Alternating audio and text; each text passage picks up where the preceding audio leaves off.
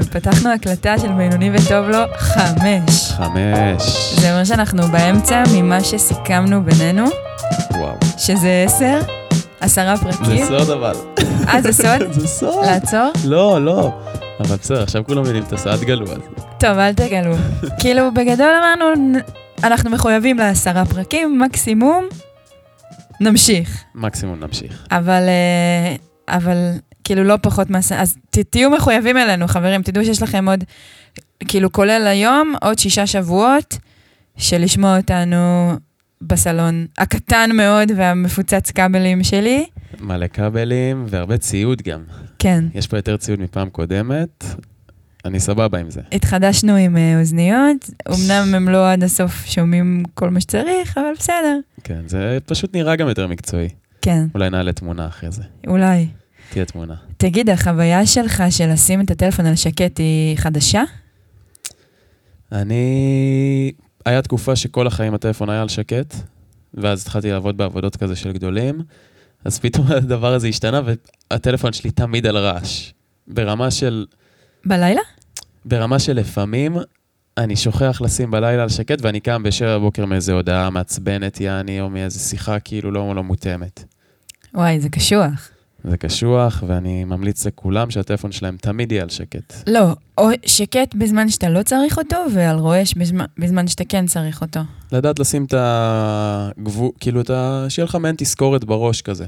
כן. אני עכשיו לא בזמן שאני חייב את הטלפון, שים על שקט. כי זה עכשיו היה שמת על שקט, וזה היה נראה שזה מרעיד את עולמך. כן, כי זה כאילו אמצע יום עבודה, אל תגלו למנהלים שלי, אבל... אני התחלתי לשים את הטלפון מחוץ לחדר, כשעבדתי, כאילו בלילה, מחוץ לחדר, כשעבדתי עם חבר'ה ברמת הגולן שהיו כותפים תפוחים ודובדבנים, והייתי רכזת של הקבוצה, והם היו קמים באיזה 4-5 בבוקר, וכמובן הם קמים עם כל התלונות ועם כל הצורך שלהם בי, והייתי קמה, וגם מרוב שהייתי כאילו engaged לעבודה הזאת, אז גם הייתי עונה ב-5 בבוקר מתוך שינה, והייתי קמה, ב-9-10, אתה יודע, כעבור, מבחינתם זה סוף היום, ורק אז כאילו, אני כזה, אוי, אני לא אחראית למעשים שלי. כזה, מה היה? זה חלום. כן, מה היה? מתקשר באמת. והם כאילו, אז שמתי את הטלפון מחוץ לחדר, חינכתי גם את הבן זוג שלי, לא מכניסים את הטלפון לחדר בהגדרה. זה מדהים בעיניי. זה מדהים, וזה לא היה כזה קשה לעשות. זה מדהים, כי זה תיק קצת לגולל לפני השינה, כאילו. זה ממש לא בריא, כן. זה לא בריא, וזה תיק, וזה ממכר. גם על הבוקר. כאילו, אין לי את זה. זה המכה הכי גדולה. אין לי את זה. אני כן גוללת עם הקפה וזה, אבל עד שאני מגיעה לגלול, ולראות הודעות מהלילה, אני כבר אחרי צחצוח שיניים, ואחרי שהלכתי כמה צעדים בחלל. יש כאלה שאומרים ללטף את המסך. זה נשמע קצת יותר נעים. מלגלול? כן. חזק, לא הכרתי. אני גם מלטף קצת את המסך. כן, כי הוא חיית המחמד שלנו, after all. בדיוק. במיוחד שאסור בעלי חיים באף דירה. מצאנו דירה, דרך אגב. איזה כיף, גם אני. נכון, עברת דירה. כן. קשוח. יש שינויים, דברים קורים פה ו... איך בעלי הדירה? בעלי הדירה בסדר. בסדר. עוד לא ממש הכרתי אותם לעומק, אני גם לא יודע אם אני רוצה להכיר לעומק, לא יודע אם אני רוצה את הקשר הזה, מאירועי העבר, לא יודע אם בא לי עכשיו להיות יותר מדי מחויב. אתם מצאתם דירה בלי בעלי דירה ליד. כן, אלה שגרים שם אמרו שהוא לא מזהה אותם ברחוב. וואו. איזה שלמות. כאילו מותר לסבלט, מותר... תל אביב. מותר כלבים, כן. עזוב שזה גם בית, אבל זה במטולה. מטולה. אוף. מטולה זה נחמד. מי שלא מכיר את מטולה, אני ממליץ מאוד להגיע למושבה, לראות קצת, להתרשם. כיף, יש שם אווירה טובה, הרבה אבן ברחוב, בנייה כזאת יפה. כן, לא, אין ספק שזה מיוחד מאוד, וגם הבית שווה את זה, אבל זה שאין בעלי דירה ואין את ה... זה וואחד מאמסה, כאילו... יש אנשים, אני נגיד, וגם אתה, ממש יכולים להסתדר עם הבעלי דירה. זאת אומרת, אנחנו מסוג האנשים האלה, שיודעים לדבר... לשחק את המשחק. כן, לשחק את... היי, מה שלומך? נכון, אתה הופך להיות כאילו איזה יצור כזה. שאתה נכנס לנעליים של הסוחר הטוב הזה. כן, של הילד. הזכרנו את זה קצת, דיברנו על זה פה באחד הפרקים לכמה דקות. אבל אתה תמיד, אחרי שזה קורה, אתה מרגיש, אתה הולך ואתה אומר, בונה, איזה מטומטם אני, למה אני לא מתנהג רגיל? ממש. היא כולה בעלת הדירה שלי. דבר רגיל. דבר רגיל. הבעל דירה שלי הוא גנוב לגמרי, אני מאוד אוהבת אותו, כי יש לי חיבה לאנשים שהם טובים, הוא סך הכל טוב, הוא פשוט גנוב, ויש לו קטע, אני גרה כאן כבר 2.5 שנים, מדי פעם שהוא רואה אותי, הוא אומר לי, מה קורה, מידע להירזית? וזה תופס, הוא בן 200, כן? והוא, אתה רואה עליו שיש לו ראש של בן 18, זה לא עבר לו. הוא התבגר, המיינד שלו נשאר אותו דבר. עדיין כזה המלך של המושב. הוא המלך של המושב, הוא אוהב נשים, הוא אוהב, יש לו כזה צי של מכוניות, והוא קם בבוקר, רוכב על האופניים, חוזר, לוקח את הטרקטור לסיבוב, כזה, אתה יודע, הוא גם, אופה, עבר לך גם לאוזן שמאל? לא, אני נשאר. הנה, השתנה. יש לנו פה פשוט בעיית אוזניות קלה, אבל בכל אופן, אז הוא הכי לא מותאם, וזה קורע. הוא לא מותאם, אבל אנחנו נותנים לו, בכלל, לא רק עם בעלי דירה, אנחנו נותנים לאנשים לא מותאמים את הבמה להיות לא מותאמים. מה זאת אומרת? נגיד, מאמין שהרבה יצא להם להיות מלצרים ומלצריות, אז תמיד יש את הלקוחות הלא מותאמים, סלש סוטים כאלה, ותמיד, תמיד, תמיד, המלצר והמלצרית זורמים עם הדבר הזה, כי הלקוח תמיד צודק, ואנחנו רוצים לצאת טוב איתו, ואותו דבר, בעל הבית תמיד אנחנו רוצים לצאת טוב איתו, ושלא יהיו בעיות, אז אנחנו נותנים את הבמה הזאת, ומאפשרים לו, כאילו לא, בחיים לא תגידי לו, שומע, אל תעיר לי על המשקל שלי. תגיד לי, אתה אמיתי? סתם תתחת, יא מפגר, מי מדבר ככה? ואז הוא פשוט יגיד לך, שומע, תעופי מהדירה שלי, לא מתאים לי. אבל אני חושבת שגם לי יש את הצורך לנהל את השיחה מבוגרת הזאת. נגיד בקורונה, בגלל שהם מאוד מבוגרים, אז מה שלומכם? איך אתם מרגישים? תשמרו על עצמכם. אתם שומרים על עצמכם, נכון? אם אתם צריכים משהו, כמובן אתם יכולים להיעזר בי, אם אתם צריכים קניות, כי אני לא מדברת ככה בחיים. היום את מביאה להם תה, אם סמכת בפנים, תדבקו, זה טוב. לא, אבל אין מה לעשות, זה משחק את המשחק, כאילו, אני בטוחה שהם לא חושבים כמונו. הם לא אומרים, למה אנחנו לא מדברים רגיל איתם? לא, ברור. מבחינתם זה הרגיל. אנחנו נותנים להם את הבמה, אני מסכים. וזה עוזר, זאת אומרת, זה עושה את העבודה. זה עושה את העבודה, ואני עכשיו חושב על עוד משהו, אני אספר על איזה משהו שעשיתי אתמול ממש, שגם שם בדרך כלל נופלים לדבר הזה. אתמול, לפני כמה זמן, בדקתי כזה את הדברים שלי וזה, וראיתי שהדרכון שלי לא בתוקף. נורא נבלתי, יש לי 2 דרכונים, שניהם לא בתוקף, אני כזה, פאק, אם אני ארצה לברוח עכשיו, מה... אין לי איך, כי אסור. נכנסתי לחרדת, מה אני עושה? אני בכלא. אני בכלא של הבירוקרטיה. בדיוק, אז קבעתי תור ללשכת האוכלוסין וההגירה, אמנם בקריית 8, אבל עדיין, ואז אני מגיע למקום מאוד בירוקרטי, אמנם קטן, ומצאתי את עצמי מגיע לשם, לא הייתה לי מסכה. אז אני כזה, שיט, אין לי מסכה, אין סיכוי שאני מפספס את התור בגלל הדבר הזה, בא למאבטח, אני אומר לו, אחי, יש לך מסכה? ואז הוא אומר לי, יש לי משומשת. אני אומר לו, תביא, מה זה משנה? תביא משומשת. ואתה נכנס, ועצם זה שאתה שם מסכה, זה כבר כאילו חלק מהמשחק הזה שאתה מגיע, ואז אין שם אף אחד. גם אם אתה שם את המסכה מהרגע הראשון, על האף, בצורה מסודרת, אז כבר אתה... לגמרי. כאילו, כי אם אתה נכנס וצריך להעיר לך, אז אתה כבר במינוס 1 במשחק. כבר הוא לא יעזור לי אם אני רוצה. כן. אז אני מגיע, ואין שם אף אחד, ואני מחכה שיקראו לי, זה כאילו, יש אשנב כזה, למה אתם לא קוראים לי? אני פה לבד. ואז ההוא שיושב אומר לי, אתה מפריע לי נורא לאכול פרחיות. אני כזה, מה? למה אתה לא מקבל אותי? תלחץ על ה-A, 24, לעמדה מספר...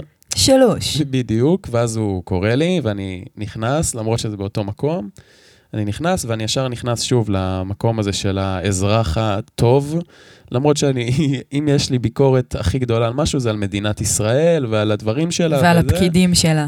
על הפקידים, על הפוליטיקה, על מי שלא, יש לי מלא ביקורת, ואני נכנס, ואני מאוד נחמד, וישר נכנס...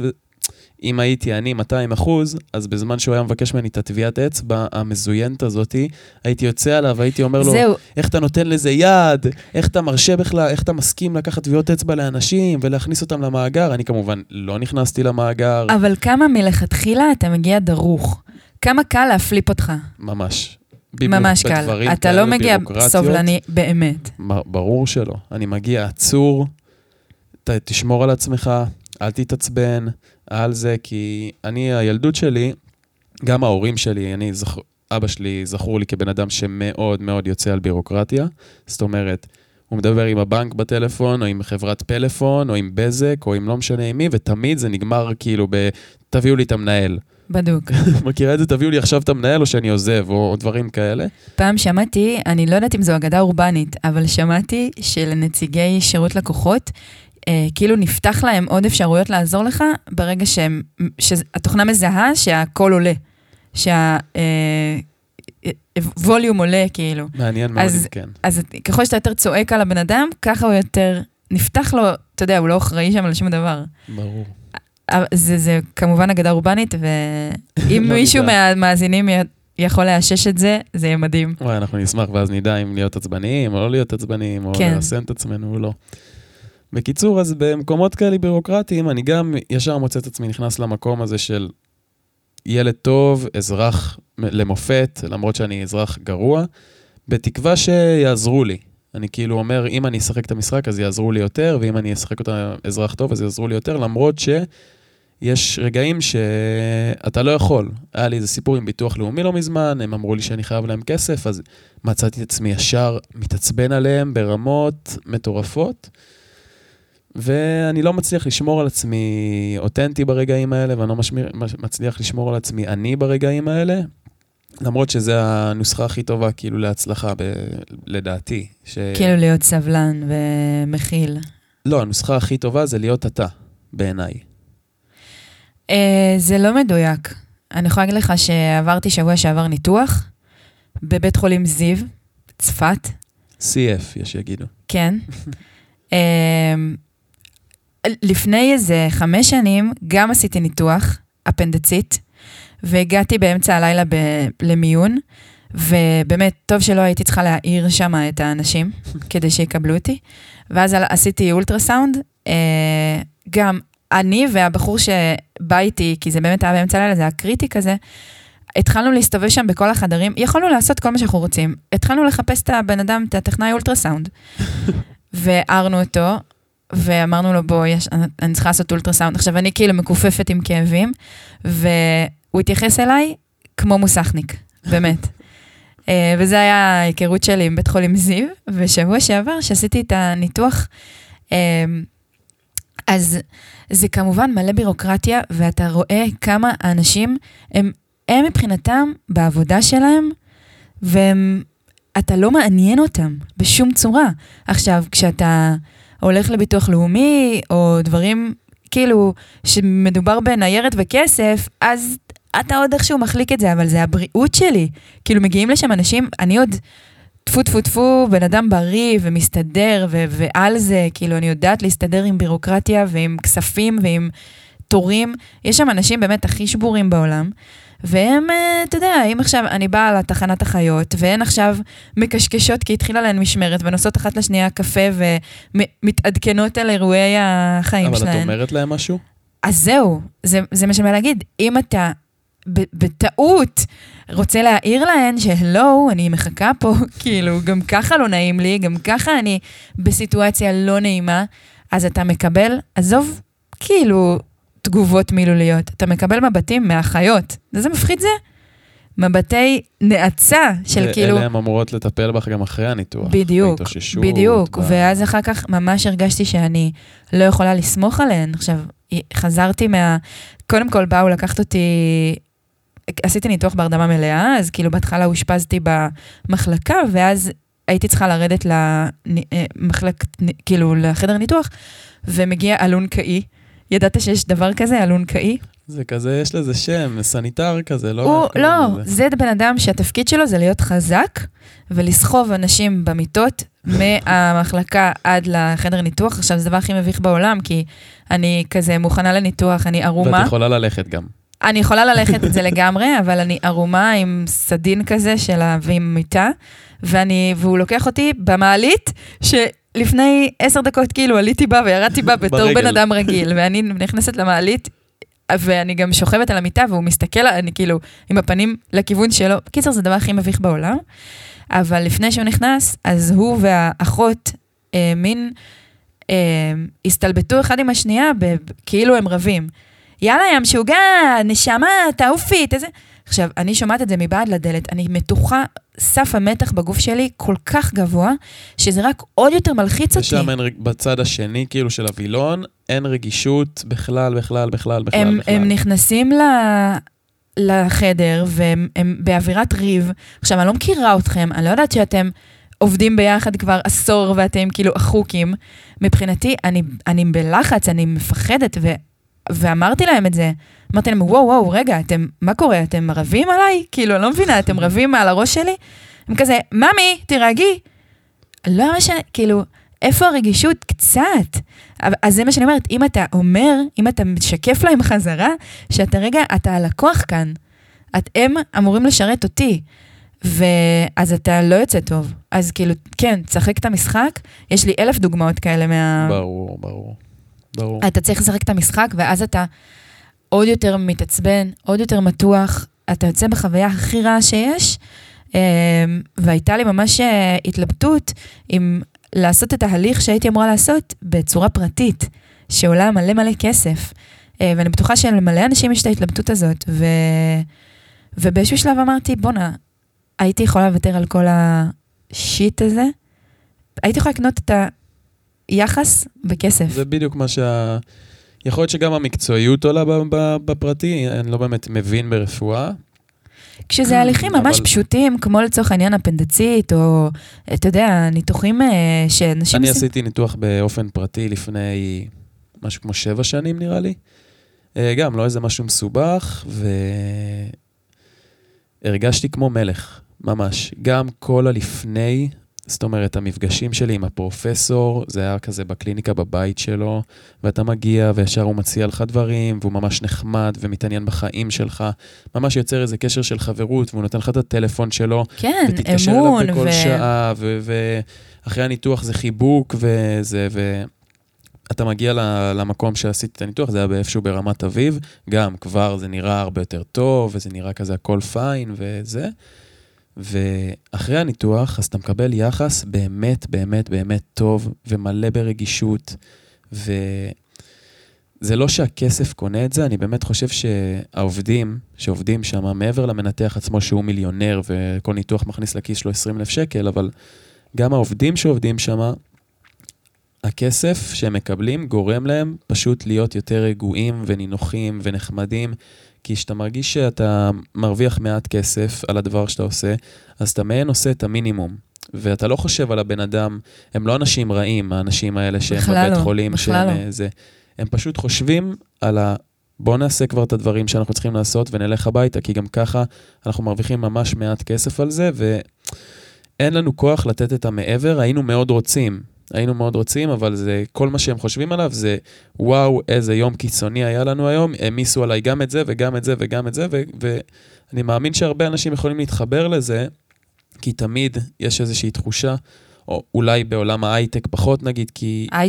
ההייטקס, כי אולי שם עניין הכסף הוא מובן מאליו שמרוויחים כאילו סכומים גדולים, אבל תמיד יש את התחושה הזאת של, בוא נאמר, גם... משלמים לי ככה וגם זיינים אותי, אז אני גם מזיין אותם. אני אעשה את המינימום, אין שום... בדיוק, ואני לא שופט, אני ממש קשה לי לשפוט אנשים שכביכול עושים את המינימום, בזמן שנותנים להם את המינימום. כזה. כן, אבל זה מעגל, ויש לך איזשהו רעיון איך לשבור אותו? אני כל הזמן, בשבוע האחרון במיוחד, מתהלכת עם התחושה של כזה... אני לא אהיה עשירה, אז כאילו, I might as well לא אהיה בכלל. לא בקטע אובדני, אבל בקטע של, וואו, צריך מלא כסף בשביל לעבור את החיים חלק. כאילו, אני ממש רואה איך אני נתקלת בכל היום, כאילו, בסלעים אתה יודע, במסלול החיים כזה. שהם גורמים לך גם להיות... פחות, כאילו, אם אני משווה אותך רגע לצוות הזה שהיה שם עכשיו מעבר לווילון, את גם מוצאת את עצמך במצבים של אני עכשיו אין לי כוח, וכי משלמים לי עכשיו פה את המינימום, או שמתנהגים אליי ככה וככה, ואז, שוב, את לא חושבת על הבן אדם שנפגע ממך, גם אני, בתפקיד, במה שאני עושה בחיים, אז גם, לפעמים אני אומר, יאללה, קוסומו, משלמים לי מה שמשלמים לי, משקיעים בי מה שמשקיעים בי, נכון, דיברנו על זה לפני איזה שני פרקים, על זה שאיזה אחריות מטורפת יש לנו בדבר הזה, בתור אנשים שעובדים עם אנשים, אבל בסופו של דבר אתה גם חושב על עצמך. אתה אומר, אני לא אקרא את עצמי ויוציא את הנשמה מהמקום שלה, רק כדי שלאנשים האלה יהיה טוב. אני אקרא את עצמי זה גם כשלי יהיה טוב, ואם לי לא נותנים את התנאים המספיק טובים, אז מישהו ייפגע. אני עצמאית, וזה כמו הרופאים הפרטיים, שהם עצמאים, הם לוקחים לך יותר כסף בהרבה, והם נותנים לך גם שירות הרבה יותר טוב. אז ברור לי שאני בתור עצמאית, אני גובה איזשהו סכום, ובסכום הזה אני מסכמת עם הלקוח שלי, שאני נותנת לו את השירות הכי טוב. אבל כן, יש איזה גבול.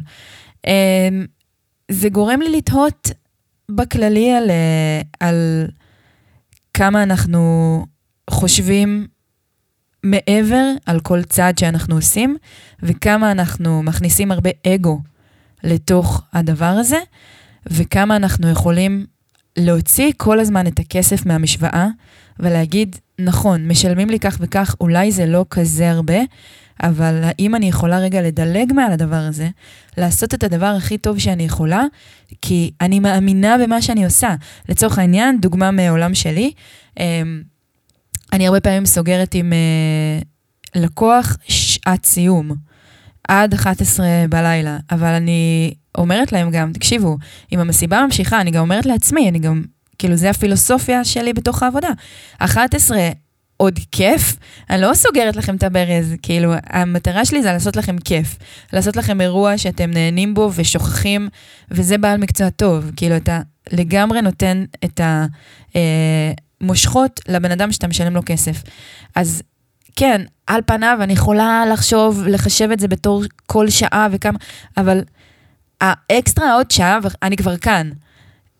זה ההבדל בעיניי בין אנשים שעובדים במערכת, זאת אומרת שנגיד בבית חולים, לדוגמה, אז האנשים האלה, כן, הם עובדים בשבילנו. אנחנו הלקוח, אבל הם לא רואים את הכסף מאיתנו.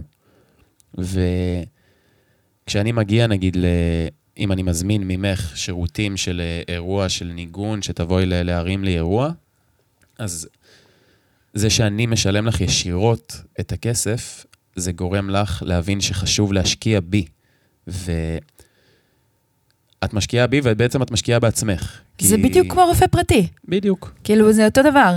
בגלל זה אני ממש בטוחה שהעתיד של העולם שלנו, זה יזמות פרטית. אני, כשמציעים לי איזה עבודה, או איזה משהו, או נגיד, יש לי איזה יוזמה חדשה שאתה יודע עליה, ולא מעט אנשים כבר יודעים עליה, והרבה אנשים אומרים לי, מה, אבל כבר יש את זה, מעיריית קריית שמונה, מעיריית חצור, אני אומרת להם, בואו. אף אחד בעירייה לא יעשה טוב כמו שאני אעשה את זה. כי אני מוציאה את הכסף מהכיס שלי, והכסף הזה חוזר אליי. הבן אדם שעושה את זה בעיריית קריית שמונה, מפעיל עכשיו איזה שירות, איזה מתקן, הוא מקבל את הכסף שלו מהעירייה. הוא יעשה את זה טוב, הוא יעשה את זה פחות טוב, אולי הפרויקט ייסגר, ואין לו את המחויבות שיש ליזמות עסקית, אמיתית, פרטית. וזה חבל, כן? איזה כיף לנו, אני אומר לנו, אני מתכוון לכולם, להיות לקוחות שאוהבים אותם. מה זה אומר? אני, אנשים שקרובים אליי יותר יודעים את זה, אני ממש אוהב לאכול בחוץ, ולא לאכול בחוץ עכשיו מקדונלד, זה לא לאכול בחוץ במקומות שהם סבבה, וגם אם האוכל שם לא הכי טעים, אני פשוט אוהב את החוויה הזאת של אני מגיע, ויודעים מה אני רוצה, ויודעים איך להתנהג אליי, ויודעים שאני מתנהג בחזרה, ויש שיח, והמקומות הקבועים שאני מגיע אליהם, זה ממש כבר חברים שלי, איזה כיף זה המערכת יחסים הנכונה הזאת, שנכון, מעורב בכסף, אבל שאני מגיע למקום הזה שאני אוכל בו, אני לא חושב על זה שעכשיו הבעל הבית נחמד אליי רק בגלל הכסף. כי נכון שכסף מעורב פה, אבל איזה כיף לו ואיזה כיף לי שיש את המערכת יחסים הזאת של אני בא ונותן, משקיע בו באופן עיוור את הכסף שלי, והוא בחזרה שמח ומודה ומוקיר את זה שאני נמצא שם, ונהיה שם איזשהו מערכת יחסים שפתאום אני לא אגיע שבועיים, אז... זה נראה לי, אבל גם מאוד קשור לאזור שאנחנו חיים בו. קל כאן לקבל יחס אישי, קל כאן לדרוש גם יחס אישי קהילתי, כי אתה באמת, יש פה, אתה יכול לספור על שתי ידיים את כמות המקומות שאתה אוכל בהם, ועל יד אחת את כמות המקומות שאתה מבלה בהם. זה לא שאתה, כאילו, אני מניחה שאולי גם בתל אביב בסוף זה מצטמצם לך מבחינת הרדיוס וזה, אבל על כל מקום שאתה אוכל בו יש עוד 70,000, כאילו, אני לא יודעת, אני תוהה ותועה יחד איתך, אבל כאן מאוד מאוד חשוב לנו היחס אישי.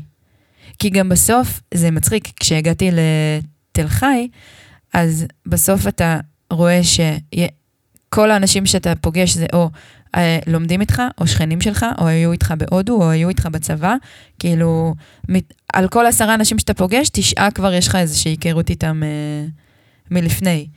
אז יש כאן איזה רשת. וככל שהזמן עובר זה רק גדל וגדל וגדל, אבל אני מאמין שזה די דומה, הייתי כאילו עכשיו שמח אם היה פה עוד מישהו עכשיו בחדר, והיה אומר לי, אחי, שומע. סותר אותנו רגע. היה אומר לי, שומע, אני גר בתל אביב, ואני גר ברחוב, אני גר בקינג ג'ורג' פינת, לא יודע עכשיו, והוא היה אומר לי, אני אוכל ב4 מקומות, אני שם סוגריים, למרות שיש לי וולט ואני מזמין ב-900 מקומות אחרים גם.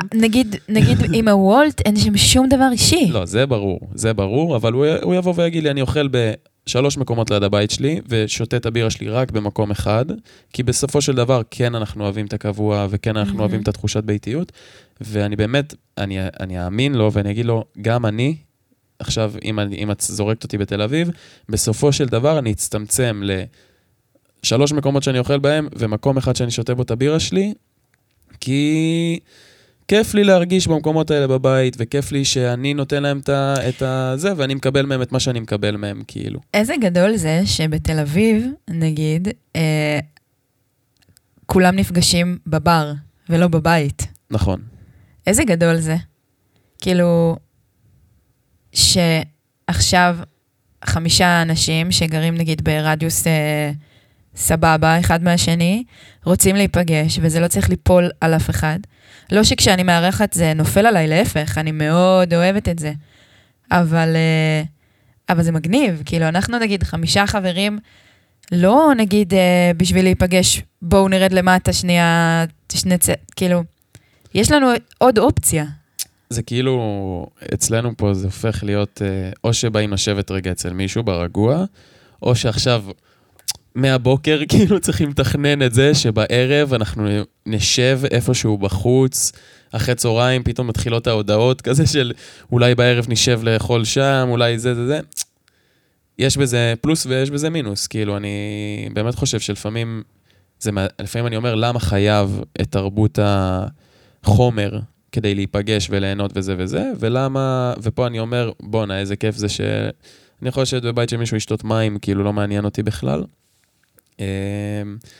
יש רגעים שזה חסר לי, שאני אומר בונה איזה כיף אם היה לי פאב מחוץ לבית, למטה כאילו, שאני עכשיו יורד ו10 שניות הליכה ואני יכול לשתות בירה עם חברים הכי טובים שלי. וגם כאילו שזה לא הפאב היחיד, וגם שהוא לא מאוד מקבע אותך, כי לא משנה לאן אתה הולך כאן, יש לו את העמוד שלו וזה סופר מקבע אותך. כן. כאילו אין פה איזה מקום של 20 איש קטן, שאתה יכול להיות סופר אנונימי שם, ואף אחד לא יציק לך, ואף אחד לא, כאילו, נגיד שאתה הולך לפטריה, אתה, אין מצב שאתה לא שם על עצמך את חליפת ה... איך אתה אומר? אני הולך להתפרסם. לא, זה לא אני אומר. סליחה, זאת רונה, שהאויבת שלי החדשה. המצאה, זה לא סתם, כאילו, כי היא אומרת את זה... שוב, אנחנו אולי טיפה נסביר למי שלא זה, אבל כל מקום, שוב, כמו שירדן עכשיו אמרה, ג'ורדי, אמרה, כל מקום שאתה הולך פה, אתה מכיר אנשים, לא יעזור, לא משנה מה קורה, אז רונה, חברתנו, אומרת, יאללה, ביום שישי בבוקר, כאילו סיבוב של קניות לשבת, אתה בא להתפרסם רגע במעדניה? כן, נעשה חומוס, נתפרסם. פרסומת סמויה. אז לא תמיד בא לנו את זה. בא לי ממש שיהיה דברים, שיהיה מחוץ לבית, וזה יהיה בקאז'. שטוב, בשביל זה אנחנו נוסעים לתל אביב מדי פעם. כן. וגם, אתה יודע, אני יוצא לי הרבה פעמים לארח, אני מאוד אוהבת את זה, באמת ובתמים. אני מזמינה אליי, זה קורה באופן טבעי גם, מי שאוהב לארח, האורחים מגיעים אליו, אבל יוצא לי הרבה פעמים שאני נגמרת מה זה מהר. הרבה פעמים אני מתמסטלת מאוד מהר, והרבה פעמים אם עשת לה עולה החרדה, אם עכשיו משהו מטריד אותי ביום יום, אז כשאני מתמסטלת זה פתאום יכול לצוף, ואני מוצאת את עצמי בבית שלי עם מלא אנשים שאני מאוד מאוד אוהבת, אכולת סרטים בתוך הראש, מבחוץ כאילו, אתה יודע, חצי בשיחה חצי לא, ואני רק רוצה שכולם יעופו. מבחוץ חציל. מבחוץ חציל. מבפנים חציל מתוגן. לגמרי. ואני רק רוצה שכולם ילכו הביתה. ויש כאלה שיודעים, יש כאלה ששמים לב, ויש כאלה ואז אתה מתחיל עם הרמיזות, עם ההתמתחויות, אוי, איזה... אני צריכה לקום, מה זה מוקדם? וואי, לא ישנתי טוב בלילה, איך אני עייפה? ואתה נגיד, אני רוצה להחמיא לך. אנחנו פותחים פה נושא מאוד קשוח בעיניי, שתדעי. קשוח? כן. כי בוא נשים את זה אחת ולתמיד על השולחן, ונסביר רגע, טקט.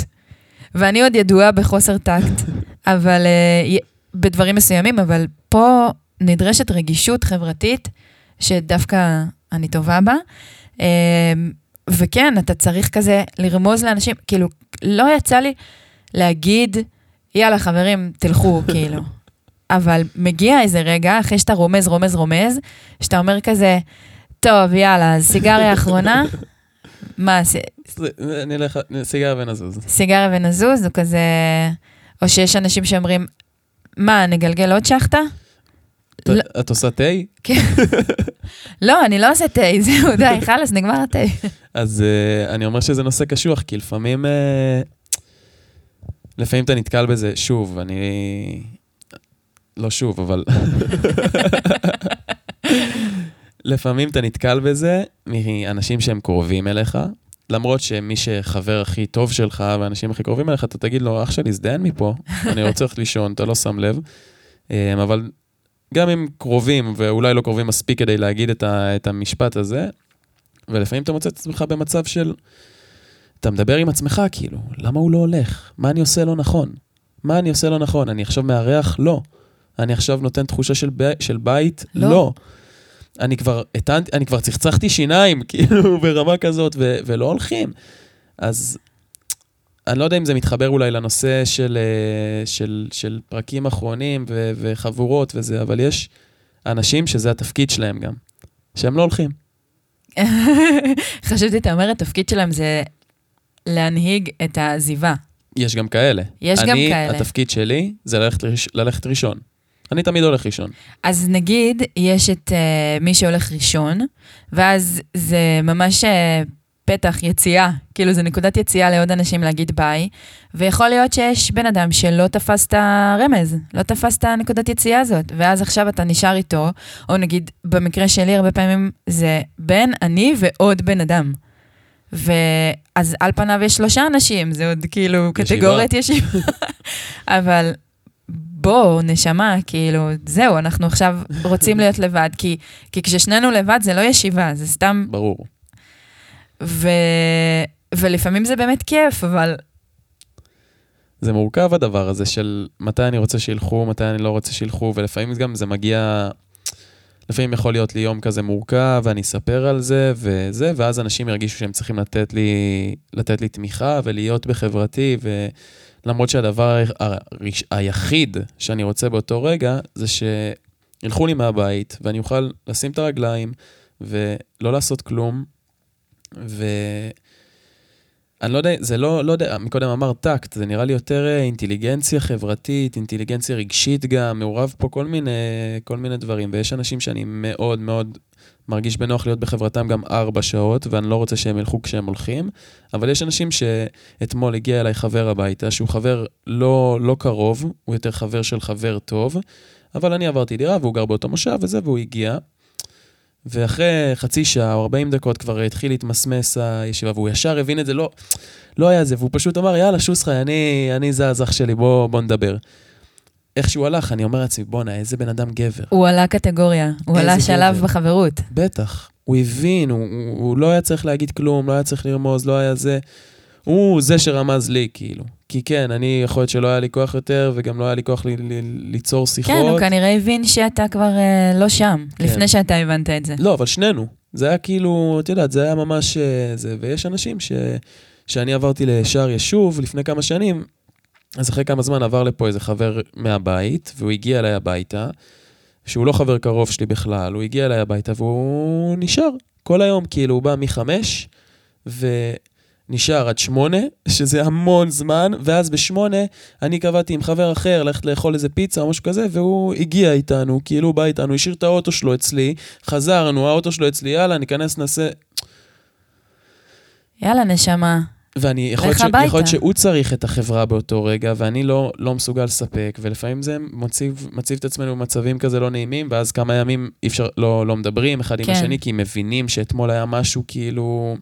היה too much. אינטנסיבי. כן.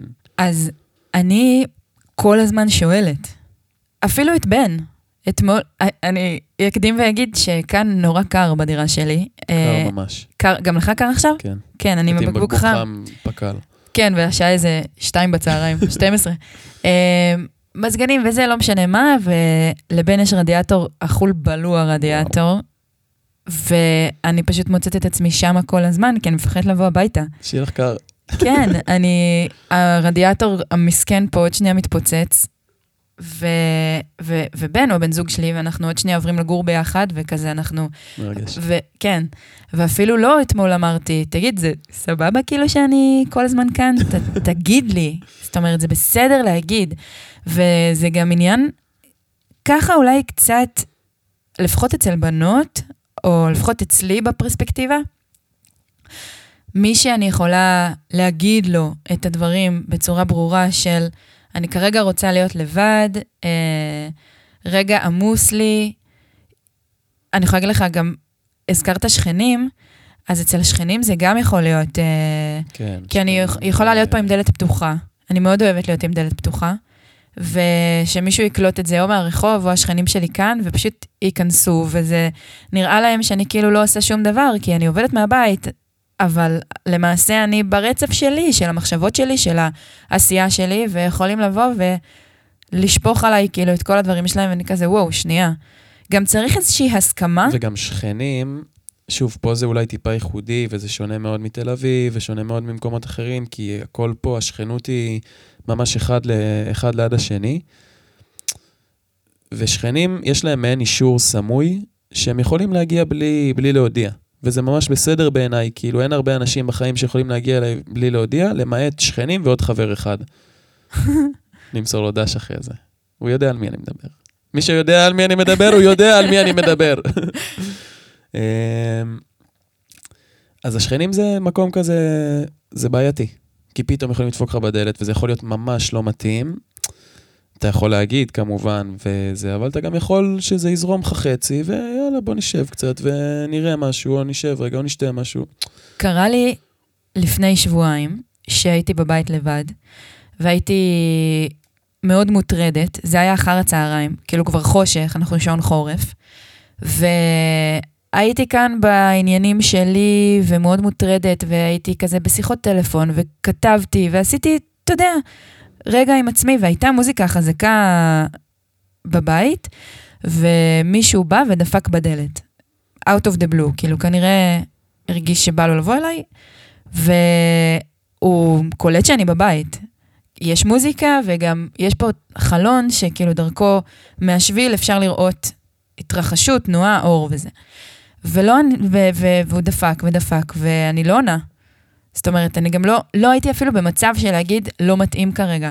פשוט הייתי במצב של לא לענות לדפיקה. וזה נורא פגע בו. וזה שם לי רגע איזושהי מראה על החברות הזאת של, וואו, רגע, צריך פה הסכמה להיכנס ל... אני חושב שאם אנחנו רוצים להתחיל לדבר על ציפיות בתוך מערכות יחסים חבריות, זה ידרוש מאיתנו כמה פרקים בקטע של פרויקט, כי לפעמים לנו דברים נראים כל כך ברורים מאליו, ולצד השני דברים אחרים נראים ברורים מאליו, שלפעמים, נכון, יש צד פוגע, כאילו צד נפגע, הצד הראשון לא פוגע, הוא עושה את מה שנכון לו, והצד השני נפגע, אבל עצם זה שהצד השני נפגע, אז הצד הראשון יכול להגיד, יש לו אחריות, מסוים. לא, הוא אומר, אני מחוץ למשחק הזה. אם הבן אדם הזה נפגע מהדבר הזה, אני לא בתוך החברות הזאת. אין לי כוחות. קיצוני. זה יכול לקרות לי. כן? שאנשים מצפים ממני לדברים. אני בטוח שיש עוד אנשים שאנשים כאילו יכולים להזדהות עם זה. שמצפים ממני לדברים, ועושים לי, נקרא לזה רגשי, על כל מיני דברים שהם בעיניי, בתחושה שלי, הם נורא נורא נורא קטנים. אני לא יכול לשאת את זה.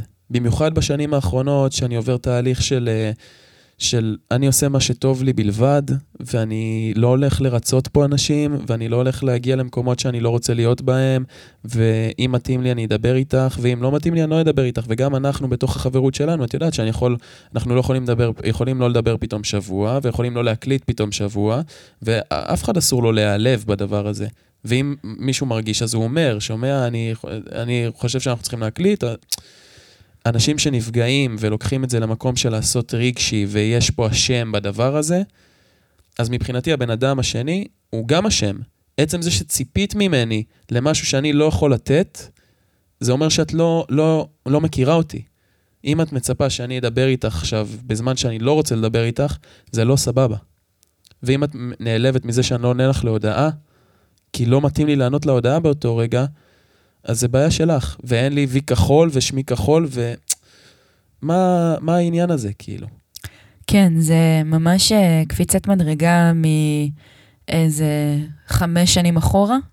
ממש. שבטח כאן באזור, שכזה כולם חברים של כולם, וכל מהותך הוא להיות אדם חברתי, פעיל, נראה, קיים, ואתה מתבגר. ולא כולם מתבגרים באותו קצב. נכון.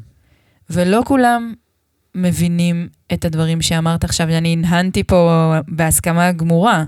זה כן גורם לי לחשוב מה כן הציפיות. כאילו, ברור שיש ציפיות מבן אדם, ברור שיש ציפיות מחבר, חברה. אני כן רוצה שיהיו שם בשבילי. אני לא רוצה... כאילו, ביני ובינך יש הסכמה כזאת, כי אנחנו גם באיזשהו לבל... לא מאוד אינטימי של היחסים שלנו, אבל ככל שהיחסים נהיים יותר ויותר אינטימיים, וככל שהחבר או החברה הזאת, שלא לומר בן זוג, אני אפילו לא נכנסת לזה, זה בכלל פרק 8, עונה, כן. אבל יש פה כן צורך שהבן אדם יהיה שם בשבילי, יענה לי לטלפונים, שנייה... יחזור אליי, אז נכון, לא בכל רגע, זה גם חוזר אלינו, על האחריות שלנו, כמה חוסן נפשי לנו יש, וזה גם פה אפשר לדבר על המקום הזוגי, כמה אנחנו כל צד ושל צריכים להישען, וכל החלטה שאני מקבלת, אני צריכה לקבל תוקף מהסביבה הקרובה שלי, כל דבר שאני עושה, אני חייבת להתייעץ לפני כן, וכל דבר שקורה לי, אני חייבת לשתף כדי לאבד את זה עם עצמי, או שאני יודעת לעשות את העיבוד הזה לבד, אני יודעת רגע להתנהל לבד בעולם, והחברים הם קישוטים מאוד חשובים, ומאוד טובים, ומאוד משקפים, אבל הם כאילו לא הכל. ולא סתם אני אומרת, כאילו אני מזכירה בכוכבית הזאת, שעם בן זוג זה פשוט כל מה שאמרתי, על סטרואידים. בטח, בטח. מה שאני התכוונתי אליו, זה לא שאני שם זין על אנשים. כאילו אני... ברור. מאוד מאוד אכפת לי מחברים שלי, ומאנשים שקרובים אליי, ולא משנה אפילו אם הם קרובים אליי קצת, או קרובים אליי הרבה, אכפת לי באמת, באמת, באמת.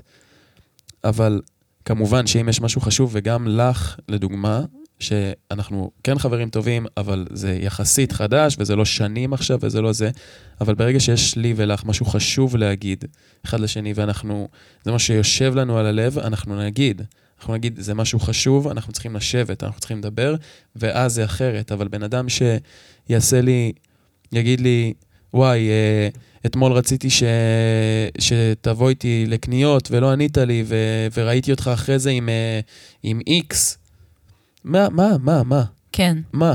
אני חושבת אבל שבהתבגרות הזאת שאמרתי קודם, אז גם יש את הסינון, והסינון, חלק מהקטגוריות שלו זה מי היחסים באים לך בצורה זורמת, זה המילה. ואינטואיטיבית. כאילו בסוף הציפיות האלה, הרי זה לא שאנחנו עושים איזה מבחן, וכל היום חושבים על מה הציפיות שלי משוזי, ומה הציפיות שלי מכך וכך וכך. זה פשוט מי שה... זורם לי כאילו, וחושב כמוני בצורה אורגנית. בדיוק. נשאר, ומי שלא, לא נשאר. בדיוק. והרבה פעמים יש חיתוכים כאלה מהחיים. ואני גם נחתכתי מהחיים של אנשים. גם אני, חשוב לי להגיד אני אגיד גם אני, או גם מי שחושב כמוני, כאילו גם אנחנו נופלים בזה. גם אני לפעמים לא מותאם ליד אנשים. זאת אומרת, אני עכשיו רוצה בחברתו, בחברתה של מישהי או מישהו יותר, ואני הופך להיות לא מותאם. אני עכשיו אומר, לא יודע, שולח הודעות, או מתעצבן שלא עונים לי, או זה עד שהבן אדם יחתוך אותי, או שאני אתעורר בעצמי ואני אגיד, בונה, אתה מגזים, אח שלי, תירגע. כן, קרה לך? ברור. כאילו, שוב, זה טיפה מזכיר לי את הפרק הקודם של... אתה ממש רוצה בזה, ויש איזה רגע שאתה אומר לעצמך, טוב, זה נהיה יותר מדי, בוא לא נגזים, ואני שמח שזה קורה לי, כי זה מציב לעצמי מראה על אותם אנשים שאני בחרתי לחתוך, או משהו כזה, וכן, אנשים נחתכים מהחיים, וזה דבר טבעי, וגם כשזה קורה, אז אסור להלב יותר, כאילו, מתי שזה קורה, זה בדרך כלל קורה טבעי. יש לי חברים שהיו חברים הכי טובים שלי, והיום הם לא. בלי שום ריב, ובלי שום סצנה, ובלי זה, ואנחנו יכולים לדבר פעם בשנה, והכל טוב, והם יודעים את זה, ואני יודע את זה, ואני גם יודע את זה, שאם אני אצטרך ברגע האמת, ואני אחייב אותם, הם יתייצבו תוך 10 שניות ולהפך, אבל במקומה מונח. כן. כאילו... אני מאוד מסכימה איתך, תוך כדי שאתה מדבר, אני חושבת על זה שאני יכולה מאוד להיעלב, והנה, הדברים האלה מחזקים אותי לא להיעלב. תראה, זה בלתי נמנע. בסוף אתה חווה את מה שאתה חווה. השאלה, כמה אתה יודע לתווך לעצמך את הרגשות אל מול התיאוריה של החיים, וכאילו איך שאתה רוצה לתפוס את החיים. אני חושבת שזה הפער הכי גדול בחיים שלנו, של מין כזה, מי אנחנו רוצים להיות, ואיך אנחנו רוצים, ומה אנחנו חושבים על עצמנו, ומה בא לנו להיות, לעומת מי שאנחנו באמת. הרבה פעמים אני נופלת במקום של, אני מאוד רוצה להיות הכי קולית בעולם, ושלא אכפת לה מכלום, וכזה, בדיוק, אתה הרי צפית במלטדאון הגדול ביותר שהיה לי השבוע. נכון. ממש במקרה נקלעת לסיטואציה, ודקה לפני המלטדאון הזה, אז כאילו דיברנו על כמה צריך להיות קול במצבים, וכזה... איך שנפרענו כאילו לדרכנו, אמרתי כזה... יו, אני לא הייתי קול. כן, דקה לפני אמרתי, חייב להיות קול, לא משנה מה, זה יעזור. כאילו, נתתי את הצעת הזהב שלי, כאילו, בזה. וכולנו הסכמנו, כולנו כזה, כן, ברור, אנחנו נהיה הכי קול בעולם, ואז קיבלתי את הטלפון, שלא הצלחתי לשמור על שום קוליות לשנייה, ופשוט התפרקתי לחתיכות. אבל גם לזה צריך הרבה חמלה כלפי עצמנו. לגמרי. וגם להגיד... בכנות, נחתכתי מחיים של אנשים, אנשים לא תמיד אהבו את איך שהתנהגתי, ולא התאמתי לה, ומאוד רציתי, להיות חלק. זה הרגעים האלה שאמרתי שגם אנחנו, כאילו, אני אומר אנחנו, כי זה מי שאני, או מי שמזדהה איתי, מה שאני אומר, גם אנחנו, יש את הרגעים האלה שאנחנו מאוד מנסים ורוצים, וזה לא עובד לנו, כי הצד השני פחות זורם לו, אנחנו פחות זורמים לו. בגלל זה אני מאוד... שואלת כל הזמן אנשים, לפעמים אני אומרת, יו, זה מפגרת, כאילו, פשוט זרמי. אבל יוצא לי הרבה פעמים לעצור ולשאול, זה סבבה שאני פה? כאילו, כיף לכם איתי? אני, בטח שאני מסתולה, אז אני יכולה, אתה יודע, הרבה פעמים אני מקבצת את עצמי, כדי לא להיות מעמסה על אנשים, כי אני יודעת שאם אני פותחת את עצמי כאילו פולי, אז אני יכולה להיות too much, כאילו האופי שלי, מי שאני בן אדם מאוד דומיננטי, מדבר וזה. ויוצא לי הרבה פעמים, כאילו גם לדעת, אני מאוד אולי רוצה להיות בחבורה הזאת, אבל היא מצמצמת אותי יותר מדי. וזה בסדר. ואז אני שואלת את עצמי, רגע, זכותם. זה זכותם, האם אני באמת רוצה להצטמצם עד כדי כך, בשביל להיות חלק ממשהו, ואולי זה לא כזה טוב לי, זה בדיוק הפער שלי. והשאלות האלה לגיטימיות מאוד מאוד מאוד, והן לא צריכות לפגוע לנו בביטחון, והן לא צריכות להאדיר אנשים אחרים, כי אף אחד הוא לא איזה וואו, כאילו, יש לי חבר שאומר, יש הרבה אמירות כאלה שאנשים אומרים, וואי, איך הייתי רוצה להתחלף איתו, כל מיני אנשים כאלה מפורסמים, וזה, וואי, איך הייתי רוצה להיות כמוהו, ואז יש לי חבר שאומר, אני לא הייתי רוצה להתחלף עם אף אחד בחיים האלה, רק עם מסי. הוא כאילו נעול על זה, שזה, ואני זורם איתו. אז לי יש את ביונסה. אני כאילו שאמרת, הפאוזה הזאת, היה לי בראש ביונסה, ברור. אז בן אדם אחד, וזהו, וזהו, וזהו, כאילו, שהוא... אני חוזר אחורה, אחורה, אחורה, שהוא הגאון של הגאון של הגאון בתחומו כזה, של כזה, זה הבן אדם היחיד שאני רוצה להיות כמוהו, וזהו. כל השאר הם לא שווים את זה. זה מעל העולם. כן, כל השאר הם לא שווים את זה, ויאללה, תשחררו ממני.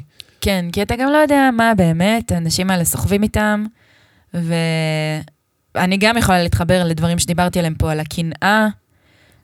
עשיתי עבודה מאוד חזקה עם עצמי, זה מדהים, אנחנו בעצם בטיפול, אחד עם השני עכשיו. תודה למאזינים ש... דרך אגב, אנחנו מקבלים ממש הרבה תגובות, וזה כיף, זה מדהים. ואני ברשותך, כאילו עכשיו הזכרתי את המסי ואת הגאון בתחומו וזה, אז אני בא לי להקריא, מישהו שלח לי הודעה שהוא חבר, זה בדיוק אחד האנשים האלה שהתפצלו דרכנו כבר לפני הרבה שנים, והוא היה חבר הכי הכי הכי טוב שלי במשך שנים, חבר ילדות של ממש עד גיל 20 נגיד, ושם התחילו להתפצל דרכנו, והוא שלח לי הודעה סופר מרגשת, עצם זה שהוא מאזין, כאילו זה מאוד מאוד ריגש אותי, ואני רגע קם כדי להקריא את זה, רגע, ומסתבר שג'ורדי, אנחנו לא הראשונים שהמצאנו פה איזו תיאוריה, אתם תשימו לב עכשיו, אנשים.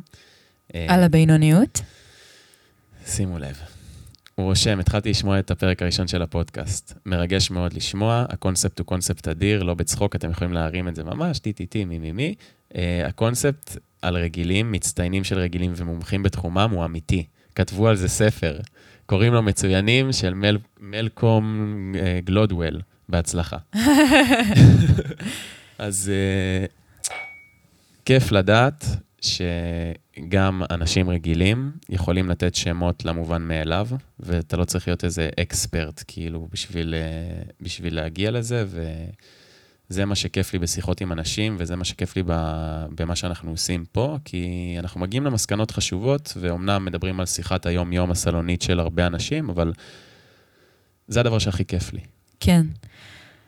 עם כל החשיפה המאוד גדולה שבה הייתה, כן. אבל זה חשוב. לא רוצה יותר מדי ללקק לעצמנו, זה לא הנושא. אבל כיף. תודה, שוזי.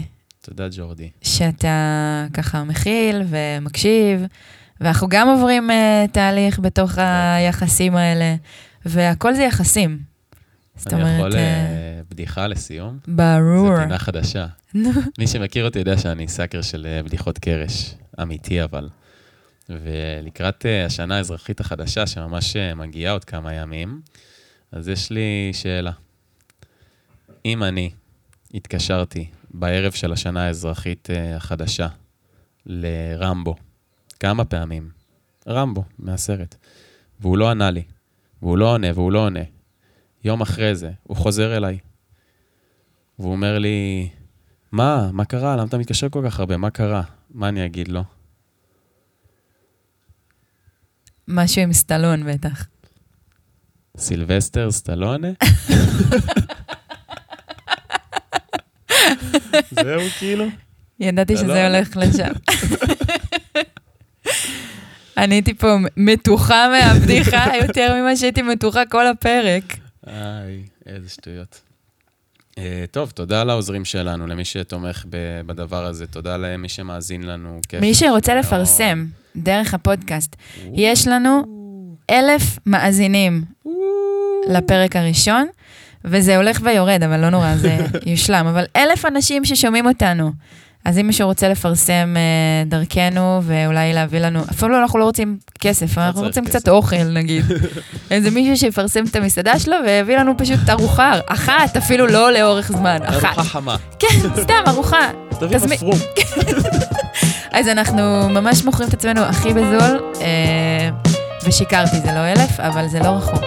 לא רחוק. וזה...